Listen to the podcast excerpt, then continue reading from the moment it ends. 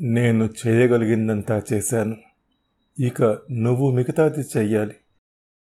ఈ లోకంలో లేని నా మీద మరింక నీకు కోపం ఉండదని ఆశిస్తూ ఒకవేళ ఉన్నా దాన్ని నా కూతురు మీద చూపెట్టవన్న ఆశతో. నీ మావయ్య. ఉత్తరం ఎలా పూర్తి చేశానో గుర్తులేదు. మనసంతా ఒక రకమైన శూన్యత ఆవరించింది. ప్రమద్వర నాశనమైంది. నేను అపురూపంగా పెంచుకున్న మొక్క మరొకరి కాళ్ళ కింద పడి నలిగిపోయింది. దాన్ని నిలబెట్టడానికి రావుగారు ప్రయత్నించారు. అటు నన్ను సరిదిద్దటం కోసం ఆత్మార్పణం చేసుకున్నారు. హిమాలయాల కంటే ఉన్నతంగా ఎదిగిపోయిన నీ స్నేహితురాలి వ్యక్తిత్వం ముందు అన్నారాయన. ఎదిగింది ప్రమద్వర కాదు ఆయనే. చేసిన చిన్న తప్పుకు ఇంత శిక్ష వేసుకుని పునీతుడయ్యాడు ఆయన. ఆయన ఉత్తరంలో వ్రాసిన మరో వాక్యం నన్ను కదిల్చి వేసింది. తను మరణిస్తే నువ్వేమవుతావో ఆలోచించి ఈ వివాహానికి బలవంతంగా ఒప్పుకుంది ప్రమద్వర. ఎంత పచ్చి నిజం. నిజంగానే నేను పట్నంలో ఉండగా ఇక్కడ ఈ దారుణం జరిగిన తర్వాత ప్రమద్వర ఆత్మహత్య చేసుకుని మరణించి ఉంటే నేనేమై ఉండేవాణ్ణి? ఎలా ఆలోచించి ఉండేవాణ్ణి? ఆమెని రావుగారే చంపించి ఉంటారని ఊహించేవాణ్ణి కదూ? తన అడ్డు తొలగిపోతేనే మా దాంపత్యం బాగుపడుతుందని భావించి రావుగారే ఈ పని చేయించారని అనుకుని తరలకి శాశ్వతంగా దూరమయ్యేవాణ్ణి కదూ? ఇంత ఆలోచించి ప్రమద్వర ఈ పెళ్ళికి ఒప్పుకున్నదన్నమాట. మనసులో ఎన్ని అగ్నిపర్వతాలు బద్దలై బలవంతంగా తనని చెరిచిన వాడితోనే జీవితం పంచుకోవడానికి సిద్ధపడిందన్నమాట. ఒకరు ఆత్మహత్య చేసుకుని నన్ను సరిదిద్దడానికి ప్రయత్నించారు. మరొకరు నాకు మనస్తాపం కలగకుండా ఉండటం కోసం ఆత్మహత్య చేసుకోకుండా నరకం లాంటి దాంపత్య జీవితంలోకి అడుగుపెట్టారు. ఇద్దరూ ఈ విధంగా నా మీద కక్ష సాధించారు. నా మనసు ఆ ఇంటిలాగే శ్మశాన వైరాగ్యంతో నిండింది. పనులన్నీ ఒక నిమిత్త మాత్రుడిలా నిర్వహించాను. ఒకసారి మనిషి మానసికంగా చచ్చిపోవటం ప్రారంభిస్తే ఇక ఆ మరణం ఒక్కసారి జరగదు ఆగదు కూడా.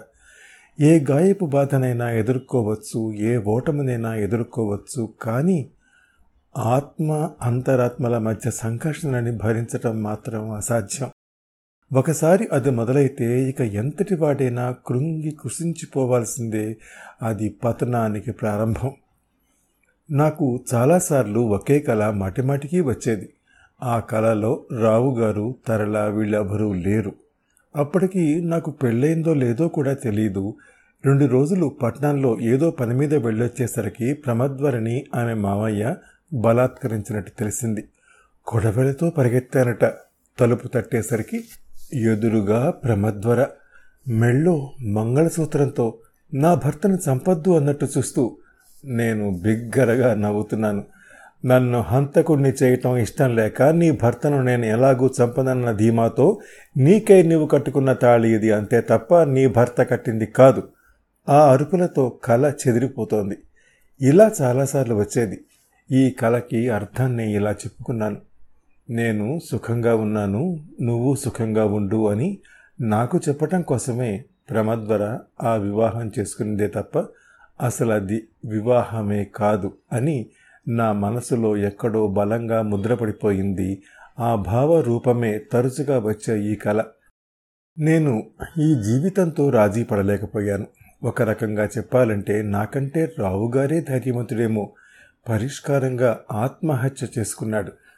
తరలలో పిచ్చి పెంకితనంతో పాటు విపరీతమైన ప్రేమ కూడా ఉంది. అయితే దాన్ని ప్రదర్శించే విధానాలే బాగుండేవి కాదు. పొద్దున్నెళ్ళి రాత్రొస్తారు అంతసేపు ఏం చేయను అంది విసుగ్గా. పేరు రాసుకు చూసుకుని సంతృప్తి పడు అన్నాను. ఆ రోజు సాయంత్రం ఇంటికొచ్చేసరికి గోడల నిండా పేర్లు రాసింది. ఇది ఆమె ప్రేమ ప్రకటించే విధానం.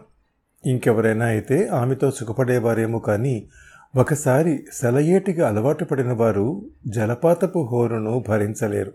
అయితే ఆమె ప్రేమ నన్ను అప్పుడప్పుడు కదిల్చి వేసేది కానీ ఆమె దగ్గరకు రాగానే నాకు ప్రమద్వర గుర్తొచ్చేది. దాంతో దూరం తొలగిపోయేవాణ్ణి.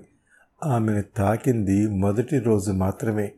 అయితే విధి ఆ అవకాశం చాలంది. తరళ గర్భవతి అని నాకు తెలిసాక మునుపటిలా ఆమెతో కఠినంగా ఉండలేకపోయాను. కానీ మానసికంగా ఎప్పుడూ దగ్గర కాలేదన్నది పచ్చి నిజం. నాకు ప్రేమ గురించి పెద్దగా వివరించడం తెలియదు ప్రేమికులు ఎలా ఒకరికొకరు నమ్మకంగా ఉంటారు ఒకరి ఆలోచనల్లో ఒకరు అనుక్షణం గడుపుతారు అన్నది చెప్పలేను. ప్రేమ అన్నది ఒక ఫీలింగ్ హృదయంలో పుట్టుమచ్చ. దాన్ని అనుభవించాలే తప్ప మరొకరు వివరిస్తే వినాలనుకోవటం హాస్యాస్పదం. చాలా రోజుల క్రితం ఒక సంఘటన జరిగింది. అప్పటికి మేము ముగ్గురం స్నేహితులం మాత్రమే. నేను గోదావరి ఒడ్డుకు వెళ్ళేసరికి తరళ ప్రమద్వర ఏదో మాట్లాడుకుంటున్నారు. తరళ అన్నదానికి ప్రమద్వర బిగ్గరగా నవ్వుతోంది. ఆ తర్వాత ఒంటరిగా ఉన్నప్పుడు ఆమెను అడిగాను నేను లేనప్పుడు నువ్వింత హాయిగా ఉండగలవా? ఆమెకు అర్థం కాలేదు. నాకు ఎలా ఉంటుందో తెలుసా? నువ్వు నా దగ్గర తప్ప మరెవరి దగ్గర నవ్వకూడదు అని అనిపిస్తోంది. ఆమె ఆశ్చర్యంగా కళ్ళు పెద్దవి చేసి ధరల దగ్గర కూడానా? అంది. ఆడాళ్ళు మగాళ్ళు అన్న ప్రశ్న లేదు. నేను ఉన్నప్పుడు హాయిగా ఉండాలి. నేను దగ్గర లేనప్పుడు ఏదో కోల్పోయినట్టు ఆలోచిస్తూ ఉండాలి. అంతే. ఆమె నవ్వు ఆపుకుని జలసి అంది. అవును ప్రేమకు పరాకాష్ట అది. మీకు అర్థమైందనుకుంటాను అలా ఉండేది నాకు ఆమె పట్ల ఆరాధన. జీవితాంతం అలా ఉండవలసిన అవసరం లేదు కానీ జీవితపు ఏదో ఒక స్థాయిలో అంత గాఢంగా ఉండకపోతే అది ప్రేమ కాదని నా అభిప్రాయం. అయితే నేనెప్పుడూ బయటపడలేదు. అసలు నేను తననెంత గాఢంగా ప్రేమించానో ప్రమద్వరకే తెలియదని నా అనుమానం. పదమంజీరనాద మైకాలు స్వరమధుర వివసత్వాలు వర్ణించలేను కానీ నా ప్రేమ చెప్పటానికి పై సంఘటన చాలు. అటువంటి ప్రేమికురాల్ని వదిలిపెట్టి ఈ నిస్సారవంతమైన జీవితాన్ని ఇలా చివరి వరకు నా సమయాన్నంతా ఆస్తి వ్యవహారాలు చూడటం కోసమే గడిపేవాణ్ణి. రావుగారి అల్లుడు రావుగారి కన్నా సమర్థవంతంగా పనులు నడుపుతున్నాడు అని ఊళ్ళో వాళ్ళు అనుకోవటం నాకు అప్పుడప్పుడు వినపడేది.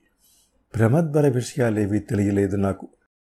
కాలం గడిచే కొద్దీ ఆమెని మర్చిపోగలుగుతానేమో అనుకున్నాను కానీ అది అసాధ్యం అని తేలిపోయింది. పక్క మంచం మీద భార్య ఉండేది. మనసు ఎక్కడికో వెళ్ళిపోయేది. తరలకి ద్రోహం చేస్తున్నానా అనిపించేది. కానీ లోకమే నాకు ద్రోహం చేసిందన్న ఉక్రోషం కలిగేది. ప్రమద్వర నా కంట పడలేదు. ఆమె గురించి వివరాలు కూడా చాలా కాలం వరకు తెలియదు. తెలిసిన మరుక్షణం నుంచి నాకు ప్రతి రాత్రి కాళరాత్రి అయింది. నా తమ్ముడు మనిషి కాదు బాబు రాక్షసుడు! అందామే కళ్ళ నీళ్ళు పెట్టుకుంటూ.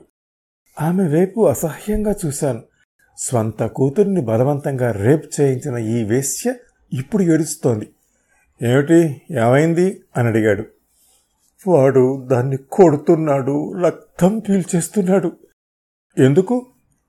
మిమ్మల్ని అడిగి డబ్బు తెమ్మని. కొరడాతో చెల్లున కుట్టినట్టయింది. జరుగుతున్నదేమిటో క్షణాల్లో అర్థమైంది. యాభై వేలకు పైగా ఇచ్చి రావుగారు ఈ పెళ్ళి చేశారు. ఇప్పుడు ఆ రక్తపు రుచి మరిగిన పులి మొత్తం ఆస్తిని కబళించేయాలని చూస్తోంది.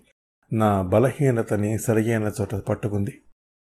నా కూతురేమో ప్రాణం పోయినా మీ దగ్గరికి వెళ్ళాలంటుంది. వాడేమో అయితే ప్రాణాలు తీస్తాను అనేట్టు కొడుతున్నాడు. మధ్యలో నేను నలిగిపోతున్నాను నాకేం చెయ్యాలో తోచడం లేదు బాబు. ఈ డబ్బంతా నాది కాదు తరలది తరల డబ్బు వాడికెందుకు ఇవ్వాలి? అలా అడిగే హక్కు వాడికే ఉంది. అయినా అసలు వాడికి నేను డబ్బు ఎందుకు ఇవ్వాలి? అప్పున్నానా? ఆవేశంతో నా గొంతు జీరబోయింది. అవన్నీ వాడు ఆలోచించడు బాబు. ఆయన దగ్గర చాలా డబ్బు ఉంది నువ్వు వెళ్ళి అడిగితే కాదనడు. ఒకప్పుడు నీ ఫ్రెండ్ కదా వెళ్ళి అడుక్కొని తీసుకురా అంటాడు. వెళ్ళకపోతే చచ్చేట్టు కొడుతున్నాడు. కన్న ప్రేమ ఊరుకోక నీ దగ్గరికి పరిగెత్తుకొచ్చాను. ఏం చేస్తావు? నీ ఇష్టం. ఆలోచించాను. ఒకసారి ఇవ్వటం మొదలు పెడితే ఇక అది ఆగదు. అయినా ఎవరి డబ్బో ఇచ్చే హక్కు నాకే ఉంది? ఆ మాటే అన్నాను. అలా అనుకు బాబు వాడు దాన్ని చంపేస్తాడు. లాగి కొట్టి కన్నెరకం చేస్తున్నప్పుడు నీ తల్లి ప్రేమ ఏమైంది? అని అడగాలన్న ఆలోచనని బలవంతంగా అణుచుకున్నాను ఈవిడితో తర్కం అనవసరం. తల అడ్డంగా ఊపుతూ నే ఇవ్వను. కావాలంటే పంచాయతీ పెట్టించి నీ కూతుర్ని వెనక్కి తెప్పిస్తాను. అంతేకాని డబ్బు మాత్రం ఇవ్వను అన్నాను. దాన్ని కొడుతుంటే చూస్తూ నేనే భరించలేకపోతున్నాను బాబు. ఇప్పుడు దాన్ని నువ్వు చూసావంటే గుర్తు కూడా పట్టలేవు. అసలే వట్టి మనిషి కూడా కాదది.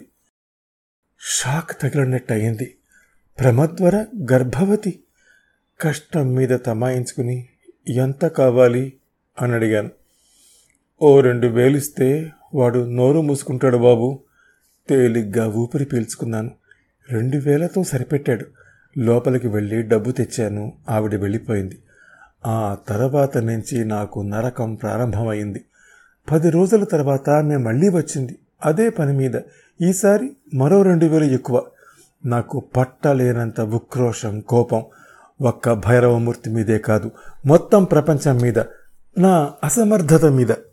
ప్రమద్వర ఎలా ఉందో చూడాలన్న నా కోరిక క్షణ క్షణానికి ఎక్కువ కాసాగింది ఇంట్లో నెలలు నిండి తిరుగుతున్న తరలని చూసినప్పుడల్లా ప్రమద్వర గుర్తొచ్చేది.